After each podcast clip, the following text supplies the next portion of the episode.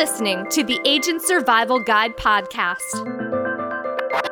a podcast for today's insurance agents.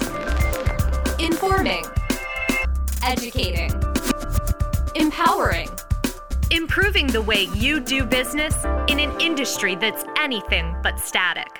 It is official. The new Medicare Plan Finder is live. The old Medicare Plan Finder is gone. We've got all the info you need to know on what that means for you and your insurance business and how to use the new Medicare Plan Finder and FAQs, written by Emily Markovic. As the annual enrollment period approaches, it's important to be aware of changes affecting the tools and resources you use and understand how to navigate through any updates.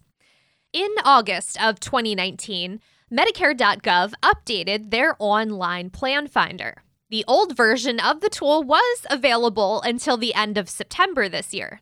But as of October 1st, the old version is gone. The new version is now what you will use to compare and filter 2019 and 2020 plans.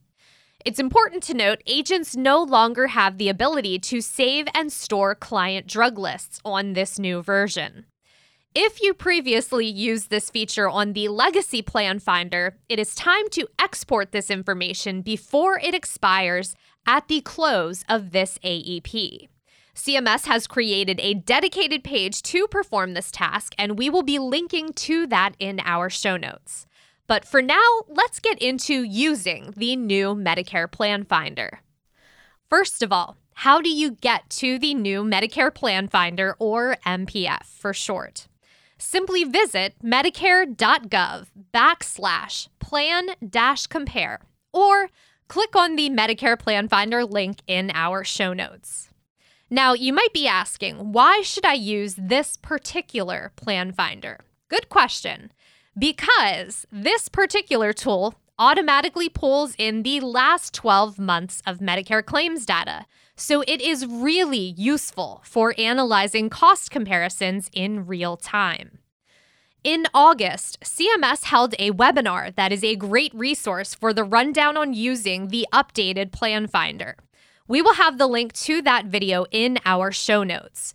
You will have to create an account with CMS to view the video, but if you don't already have an account, it's completely free to create one, doesn't take much time.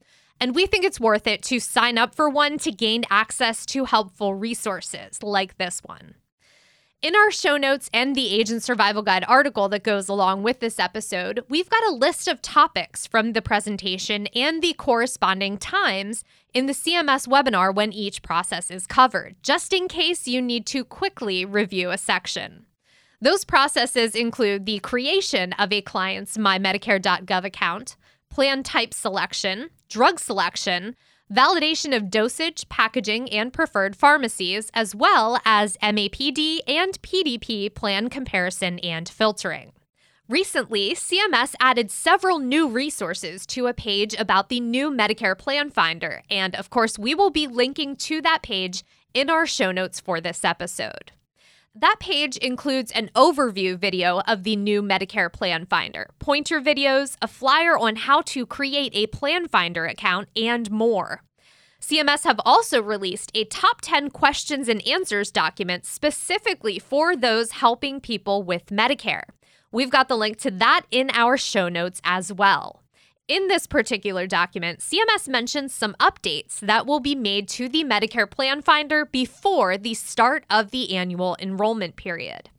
In the coming updates, CMS plans to display drug tier costs, link directly from mymedicare.gov to the new Plan Finder, integrate partial gap coverage into cost sharing, add original Medicare information and a card for comparison in the Plan Finder Add a sort option for total cost, so think plan premium plus drug costs. Add a footnote for excluded drugs. Maintain filters and SNP selections when using the back button. Add the option to add mail order on the pharmacy selection page. Refine the zip code entry process. Show the distinction between preferred in network pharmacy versus in network pharmacy on the cost by phase table. Add a note about over the counter drugs to the drug lookup page. Add an option to compare a third retail pharmacy when mail order is not selected. Improve the print format and update a bunch of back end technical details to prepare for the display of 2020 plans. So, what are the pathways into the new Medicare Plan Finder? There are two ways to gain access to use the new Plan Finder logged in and anonymous access. Logged in access requires clients to create an account on mymedicare.gov, and it also requires a Medicare Beneficiary Identifier, or MBI. We recommend you help your client create a mymedicare.gov account because doing so will allow your client to permanently save their prescription drug information and run the filter tool when side by side with you. And I did say side by side for a reason. Under no circumstances should you create mymedicare.gov accounts for your clients. You should only assist them in the process at their request. Your client's accounts and associated claims data will be beneficial for future plan recommendation tools available through Medicare and Ritter. There are certain criteria necessary for creating client accounts, including a unique username. We suggest clients use their email address because it's easy to remember and exclusive to them. But before we go any further, I do want to point something out about the logged in version, and this is important. In fact, it is crucial to note that the logged in version features an enrollment button. If your clients select this button and complete their enrollment this way, you will not be the agent of record. It will be a direct sale to the insurance company. On the other hand, anonymous access to mymedicare.gov does not require an account. While you cannot store and recall any client drug information using this pathway, there also is no potential risk of your clients completing an enrollment without your assistance. Now, those are the basics of the new Medicare Plan Finder, but we understand that changes like this will bring about questions. So, we are covering the answers to frequently asked questions. First up, general frequently asked questions about mymedicare.gov and the new MPF. If my client doesn't have a Medicare number, are they still able to shop the new MPF? Yes your client can do an anonymous search to learn more about their Medicare options. However, no information will be loaded or saved since they are not able to create an account. Can we still use drug ID and password dates to access saved drug lists? You can use the drug ID list and password dates to access your saved drug lists from the old Medicare Plan Finder until the end of the annual enrollment period. As we mentioned earlier in this episode, CMS created a dedicated page to perform this task. The URL is literally medicare.gov slash find your old drug list. And again, we'll make sure we have the link to that page in our show notes for you. We recommend you print all previous lists before this information expires at the end of this AEP. How do you save an anonymous search? If you create a drug list using the anonymous search, the only way to save that drug list is by signing into the system at mymedicare.gov. Is the new MPF available in Spanish? C. Yes. The new MPF is available in both English and Spanish. Will Medicare agents still be able to do any kind of plan comparison for clients? Yes Agents can still use the anonymous search to input information, but that information will not be saved. You can also help your client create a mymedicare.gov account to access claims data and complete a plan comparison from there. When will the old MPF be unavailable? The old MPF is no longer available. You must use the new Medicare Plan Finder for all plan searches. If a beneficiary doesn't want to set up a mymedicare.gov account, can they still use the new MPF? Yes, however, their information will not be saved. Because of this, they will need to manually add their information each time they complete a search. logged out users can print a drug list. When performing an anonymous search, will the beneficiary need to go through the learning screens? No, they can choose to go right to the Plan Finder option. What is the purpose of making beneficiaries log in to save their drug lists? According to CMS, this was put in place as a security feature. Where can we send feedback or concerns about the new Medicare Plan Finder? You can email feedback to emedicare at cms.hhs.gov, and we will also have that email address in our show notes. Is there still a way to see if a person qualifies for extra help? Yes, but this information is only available for logged in users. Can a user self enroll in a plan through the MPF? Yes. However, an assisting agent will not receive credit for this sale. Will users have access to their Medicare Summary Notice, or MSN, through mymedicare.gov? Yes, on mymedicare.gov, there is an option to review the MSN online the user will still receive a mailed copy as well, unless they choose to only receive the online eMSN version.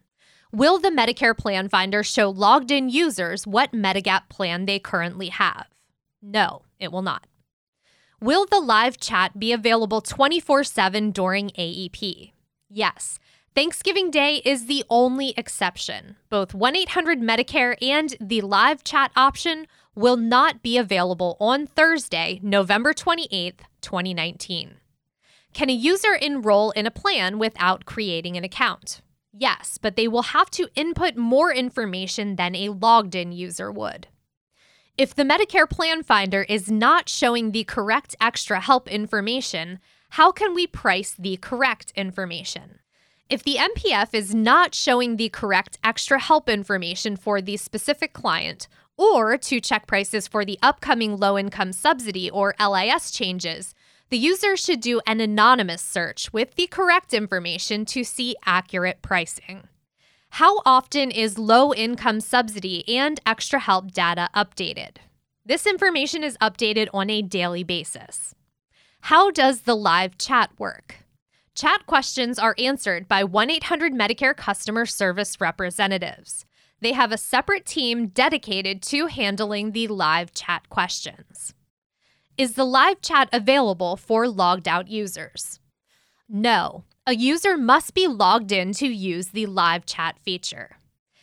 That's it for the more general questions. Now we will move on to a few FAQs on creating an account and logging in on mymedicare.gov.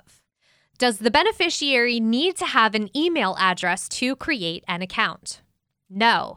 If they do have an email, it is encouraged for the beneficiary to provide that information when they create an account.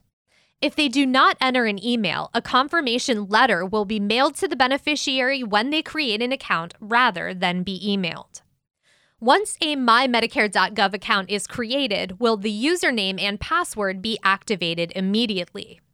Yes, once a beneficiary creates their username and password, they can log in immediately. If you try to create a mymedicare.gov account but already have one, will the system stop you? Yes.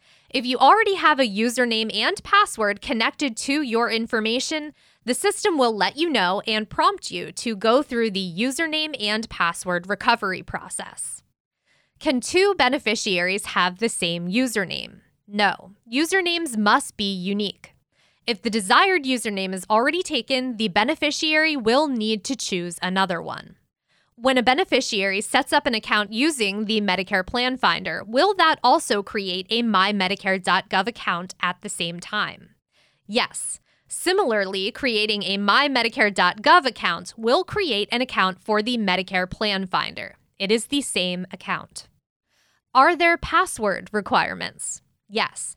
The requirements will appear on screen when the user is prompted to create their password. How often must the password be changed? At minimum, once every two years. Can you create an account if something doesn't match what's on file with CMS, like the MBI or zip code? The user will not be able to create an account if the information is not correct. If the user moved or something isn't right, the user will need to call 1 800 Medicare to make the necessary changes. Is the username and password the same for MPF and mymedicare.gov? Yes. If you create an account with no email, how do you recover the login information? All a user needs to recover account information is the secret question and answer, as well as the Medicare beneficiary identifier available on their Medicare card. If a user forgets their account info, can they create a new one? No. The user would need to go through the username and password recovery process. Now it's time to talk prescription drug lists and plan comparisons. So let's get into these frequently asked questions. Up first, will drugs auto generate for people who did not previously have a mymedicare.gov account? The system will only pull drug data from prescriptions that have been filled with a Medicare drug plan. If the beneficiary has been on a Medicare drug plan for years and is just now creating a mymedicare.gov account, their drugs from the past 12 months will auto generate in the drug list. Can users get a side by side detailed plan comparison on one page? Yes, users can compare up to three plans at a time. Can you look for Medigap plans on the Medicare Plan Finder? You can find general information about Medigap plans, like price range and coverage, but users cannot see specific Medigap plan details on the MPF. Can you look up provider information for Medicare Advantage plans in the MPF? No, as of right now, there are only links that will take the user to the carrier's online portal. Does the MPF give ratings for Medigap plans? No. Since Medigap plans are regulated by the state and not CMS, this data is not available on Medicare.gov, which is a federal site. Can you see Medigap plans specifically for the user's area and age? The user can get general information regarding Medigap plans like price range, coverage, and providers in the state the MPF will not be able to give specific pricing for the different plans in the user's area. Can you compare Medigap plans using the MPF? You can compare general information like coverage difference between the Medigap plans and a price difference, which is given as a price range. How would a user edit an existing drug list? In both the anonymous and logged in view of the MPF, there is a button labeled Add Drugs, which can be used to add drugs to the drug lists. When viewing the drug list, there are options to remove drug and edit drug as well. Will medications auto generate for users who are under 65 on disability? If they are on Medicare, the system will automatically upload the prescriptions that have been filled with a Medicare drug plan from the last 12 months. Is there a way to get more information on various services? Throughout the MPF, you will see links for more information as well as plus signs that can provide more information on a variety of topics. Can users print plan details and comparisons? Yes. Has the drug list limit been increased? Yes, the drug list limit has been increased from 25 entries to 40 entries. Will Part B drug information be included on the Medicare Plan Finder? Yes, but only under the Medicare Advantage plan details, not in the Part D prescription drug plan details. How many pharmacies can you choose to price compare? You can compare prices at up to three pharmacies side by side. Can you find which pharmacies are preferred in Medicare drug plans? Yes. When reviewing the drug plan details, it will tell you if your selected pharmacies are preferred. Are dual eligible demonstration plans on the MPF? Yes, they will be listed under special needs plans. Where does the data on Medigap plans come from, and how often is it updated? The Medigap plan data comes from the state's Department of Insurance, or DOI, and is updated a few times per year. Can you enroll in a Medigap plan through the MPF? No. Users can find contact information for the plan to enroll through the carrier, but not through the Medicare Plan Finder. That brings us to the end of all of our frequently asked questions on the Medicare Plan Finder. But if you still have questions on using the new Medicare Plan Finder, we would love to help you answer them. Feel free to reach out to us here at the Agent Survival Guide podcast by calling 1 717 562 7211 or reach out to our sales team. We will have the link to a page with more information on how to do that in our show notes, along with the phone number for our hotline. That is it for this episode of the Agent Survival Guide podcast. I know we threw a lot of information at you all at once, but if you like what you heard today, if you found it useful, chances are there are plenty of other agents out there who would find this information useful as well. We would love it if you would share this episode with them, share it with your downline. Feel free to tag us and use our hashtag ASG Podcast. We are Ritter Insurance Marketing on Facebook and LinkedIn and at Ritter IM on Twitter. Thank you so much for taking the time to do that and for taking the time to listen today. We really appreciate your support. We will see you next episode.